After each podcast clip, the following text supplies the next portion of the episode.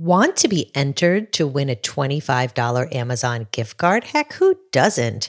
All you need to do is head over to astoryinside.com backslash survey and answer some quick questions about this podcast. Are you worried about giving us your email address? We promise we won't use it for anything but letting you know if you won. If we write from a place of perfectionism, it will not get done. So you just write, you put yourself out there, and you just keep going and don't worry about the results. Welcome to You Should Write a Book About That. I'm your host, Kim O'Hara, a book coach with a story inside, and I am interviewing fascinating people from all walks of life with a story to tell. Do these folks have a best selling book in them? Stick around and find out.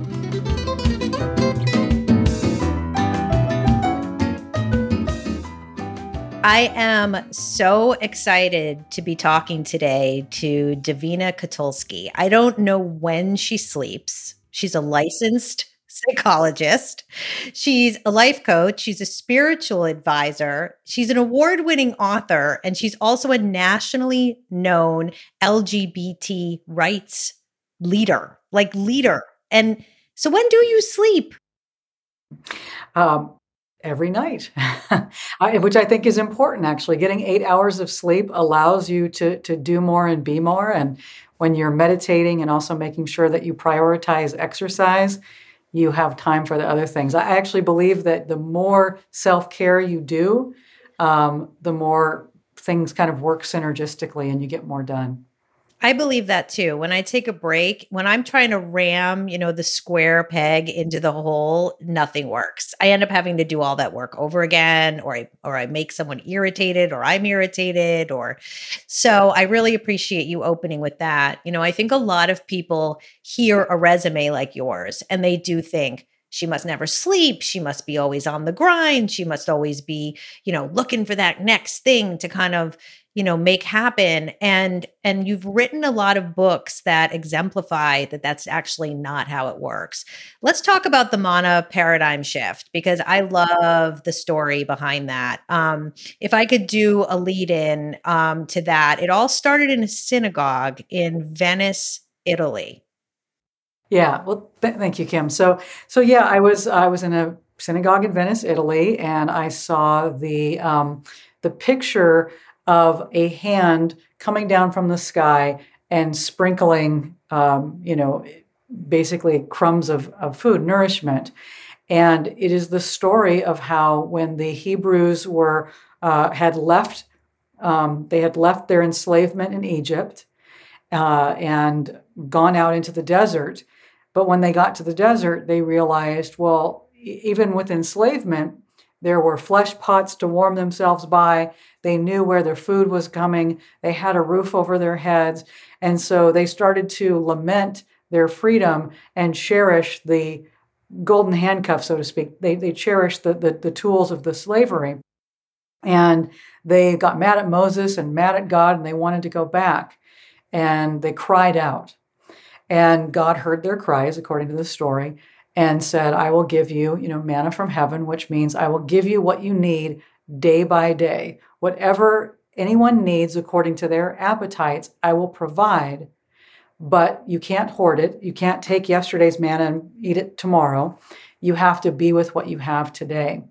And I just thought that's that's such a profound teaching that when we show up and we step out in faith and follow what is true for us, the universe provides for us. We have to trust. We're not going to get more than we need, we're not going to get less than we need, but we're going to get our needs met moment by moment and day by day. Mm, and I'm not a highly religious person in sort of the ecclesiastic yeah. sense, but I, I I use the word God, and I have a friend who always says to me, and I and I repeat it to myself when I get into sort of those tizzies of why isn't this happening for me, and why isn't this happening as fast as I want it to? I say God is my source. Yeah. God is my source.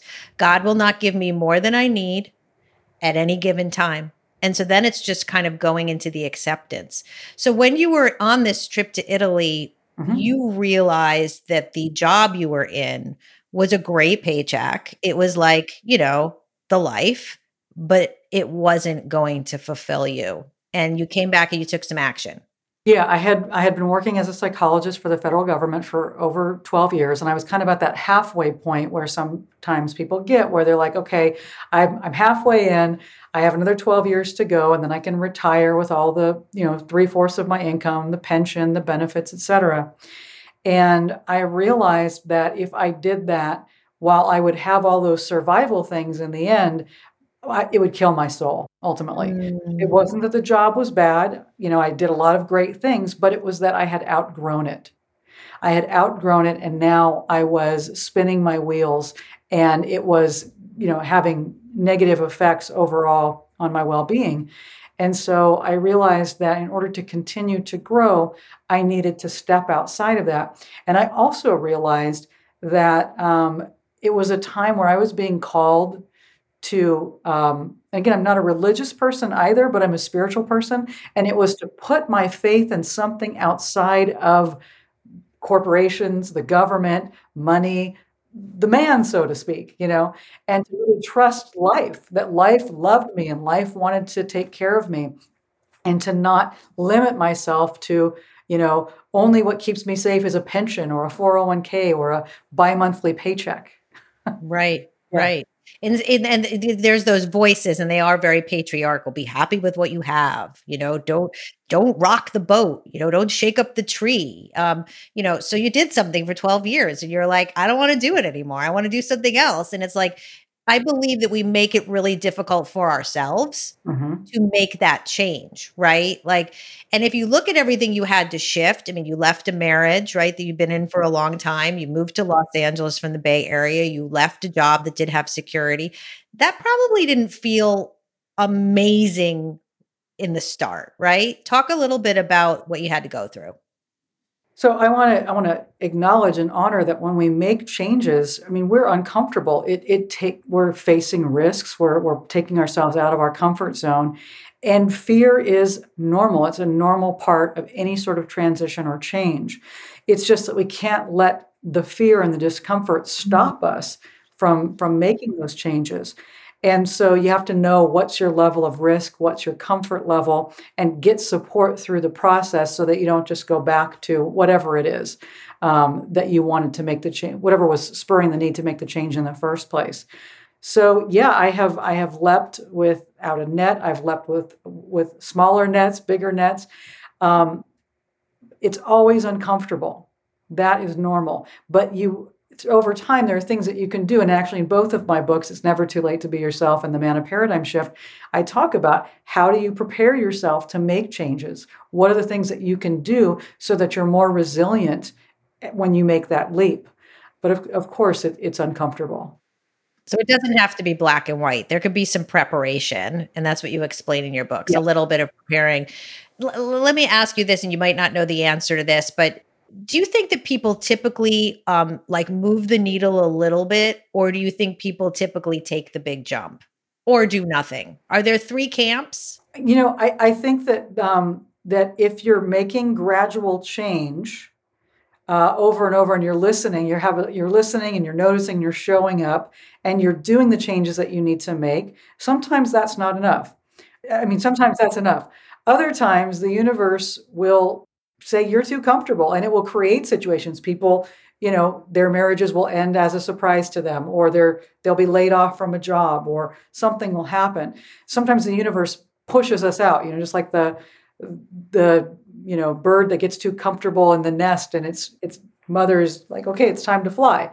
So sometimes we get to choose the change and we can you know decide what like you said how far do we want to move the needle. Other times the universe makes those those changes for us decides for us. Um, i think it's best to build those muscles and know what you're comfortable with and try to make changes that are that that do make you uncomfortable but not that make you crazy or unstable. Mm-hmm. you know? Yeah. I mean i was able to make some pretty big changes because I do some pretty big lifting, emotional lifting, life coaching. I, I take care of myself. And so I, I know, like, okay, I'm ready for this. You know? Yeah. It wasn't just like F it, some stuff in a suitcase and you're out the door on the next train to Georgia, right? right. But it, but if you stuff, stuff, stuff, stuff, you you know it's like the Bruce Springsteen song or whatever. Went out for a, a drive in Baltimore, Jack, and never came, whatever.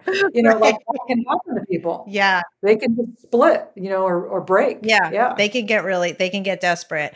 Um, Mhm. I did watch the YouTube video on the past life regression. Um, I haven't Oh, done like specifically that work. I've done, I think, as I mentioned, I've gone into the Akashic records and I've looked at and changed some of the records around. So, this kind of work, how does that assist someone in the process? Does that make them more aware or prepared for these types of big changes? I think the past life regression work is amazing because it offers a window into some of the ways that we're, we're stuck, some of the ways that we are repeating patterns, and it can help us see sometimes, like, oh, wow, this is why I'm in this dynamic with this person.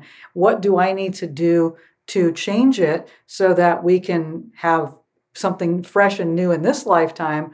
Or do I need to, you know, leave the relationship or whatever it is, or the job? It just helps people understand on a deeper level some of their motivations that they that they might not have been aware of or that they are aware of but they don't understand why they're there you know why why is this fear here oh i'm so afraid of letting my kids go because in my past life you Mhm. know my kids were taken away from me by slavers or you know um, i, I uh, lost my brother when i went to the the fair with him and never found him again. And my parents you know never got never forgave me. I mean it's fascinating to hear some of people's past life stuff.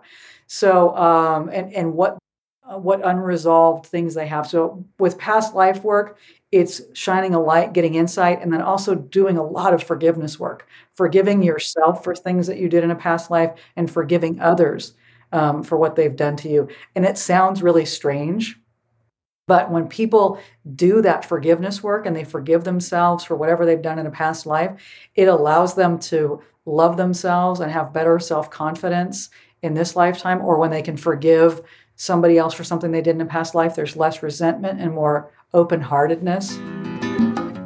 We get naked with our stories on this podcast and support women who rise up from trauma to hope and build something. Tammy's Fit Chick granola is amazing, tasty, and you don't feel bad getting naked after eating it. Who doesn't love that? You can find granola at fitchickgranola.com, and we're giving you, as a listener, 20% off. Just enter books as the code at checkout. And now back to our amazing guest. So, we talk about books on this show, as you know, and you are a prolific writer.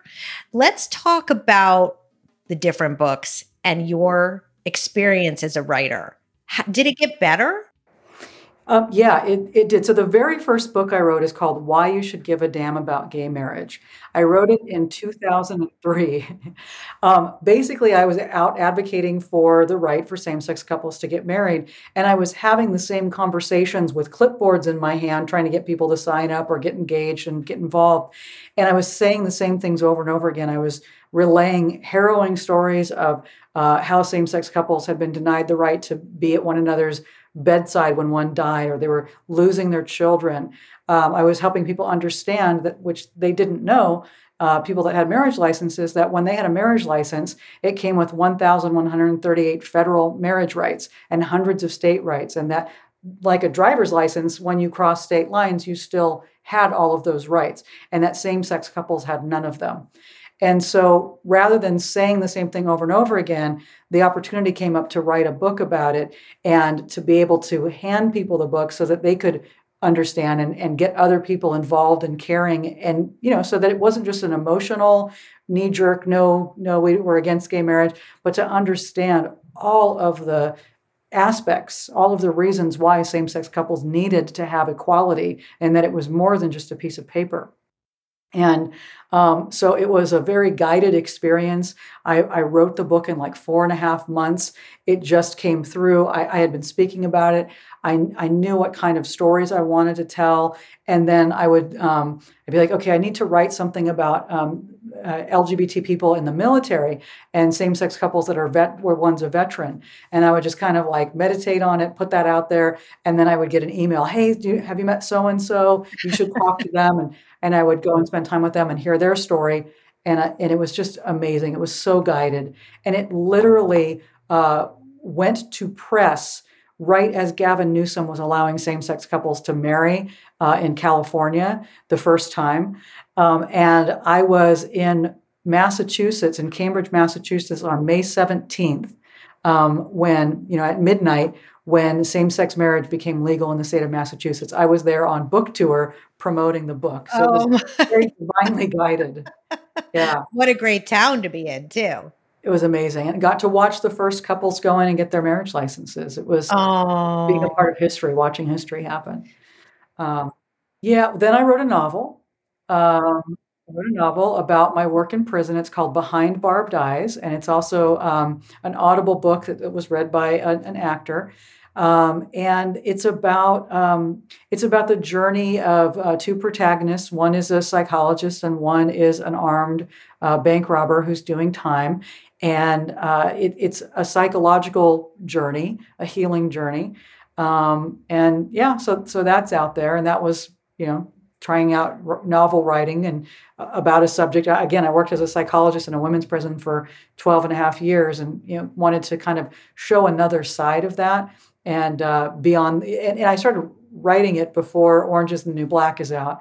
Um, you know, which was so great. I love your energy. I love your like I decided to try that out. I decided to try writing a, you know, something that was fiction and I decided to try writing this and try writing that and that's an amazing attitude when it comes to books versus like this has to be my breakthrough thing and I better get this right and this better be perfect and I better know exactly how to do this because really honestly that doesn't get books written. Like it doesn't get books written and if you have to sit there for a lot like there it takes a lot of time. So you might so you better be, you know, being in a good frame of mind is is is advisable. And writing is rewriting, as we know. You know, you're going to write, you're going to rewrite, you're going to change things. That's okay. And you want to to uh, you're. I mean, you're absolutely right, Kim. If we write from a place of perfectionism, it will not get done. So you just write, you put yourself out there, and you just keep going. Mm-hmm. And don't worry about the results. You know, the results will come. Um, you know, maybe it will be the next New York Times bestseller. Maybe it will, you know, reach a couple thousand people and they'll love it and will take them out of their circumstances or it will open their their minds in some way or they'll laugh and that's that's good too you know it's like but if you need to write something if you need to share something it's just so important to to do it for to, you out there for yeah, you for just yeah. you to get it out there it's very cathartic yeah. um, I, I, I have a book that i want you to write although you're probably going to tell me that someone's already written it you know okay. there's i've been hearing this over and over again and and, and i do have you know daughters um, and i've been hearing this a lot from mothers of teenagers is that our children are all saying they're bi and mm-hmm. none of them have had any sexual experiences uh-huh. literally none what's going on Mm. Well, I, I, think that we're quite honestly, I think we're evolving as a human race where we know that um, love is love and that we fall in love with people, not genitalia. Yeah. And especially when we're, I mean, you could look at it from a past life place too, that when you meet people that you have a soul connection with, you have a soul connection with them and that goes beyond uh, that goes beyond physical plumbing. And i, I love uh, dr sylvia rue a colleague of mine always says when the hearts fit the parts fit you know? Oh, that is amazing. My children are my greatest teachers mm. and they're light years ahead of me you know i am a provincial new england you know old school heterosexual and i mm-hmm. have i have no biases against anybody it's just it but they make me think they make me go am i who said I was? Like, wait a minute. How can she say she's not? Like, what's yeah. going on? You know, I think a lot of our old school parents are sitting here who, like, and I'm not even really old school. I'm super evolved. Are sitting here going, mm-hmm. what's going on for us? Yeah. Maybe there's some different options here. I, I think it's. I, I think that um, again, you know, a lot of a lot of times, some extremists will say, you know, it's a choice, um, and I think the the choice is, are you going to follow your heart or not? Mm. Because and the choice is, are you going to uh, restrict yourself based on what other people's expectations of you are? Um, I think when we fall in love, it's it's not a choice. It's a, it's our heart, and I think for many of us, um, we might be more inclined one way or another. Um, so, like you know, if we look at Alfred Kinsey talked about the, the Kinsey scale and you know zero to six, and most people don't identify their Kinsey scale, but I think many people might be predominantly on the the edges, um, and many people are going to be in the middle. It's just like you might be more inclined to be heterosexual but there might be a one in one millionth chance that you meet somebody and of the same sex and boom there you are i am definitely you know gay and more inclined to be attracted to women Right. but i am not i i know never say never you know there could be a possibility that some soul comes along and and you know Who uh, knows? does that mean I'm not gay? No, it just means that there's something more or different that we don't comprehend. And I think younger people, um, they're not labeling themselves in that way. Even if, like, they say, okay, I'm bi, but then they end up being predominantly attracted to the same sex, or they say they're bi and they're predominantly attracted to, you know, the other sex, not the opposite, but the other. Mhm. Uh, Mhm. they're not going to keep themselves from being fully self expressed. It's really it's beautiful. It's beautiful. I've watched my evolution through it and I've watched other parents that I know's evolution through it and um you know it's it's it's made me think and I really I you know I loved our first conversation and I didn't mean to throw a curveball at you at the end here Oh, but. I've loved everything we've talked about. So I want to I want to leave us there on a heart note. Thank you so much for coming here today. You're welcome. And thanks for having me, Kim. Take care. You've been listening to You Should Write a Book About That. If you enjoyed our episode, tell a friend to listen, subscribe or review on iTunes, Stitcher, Castbox, Spotify, and Pandora, or wherever you listen to podcasts.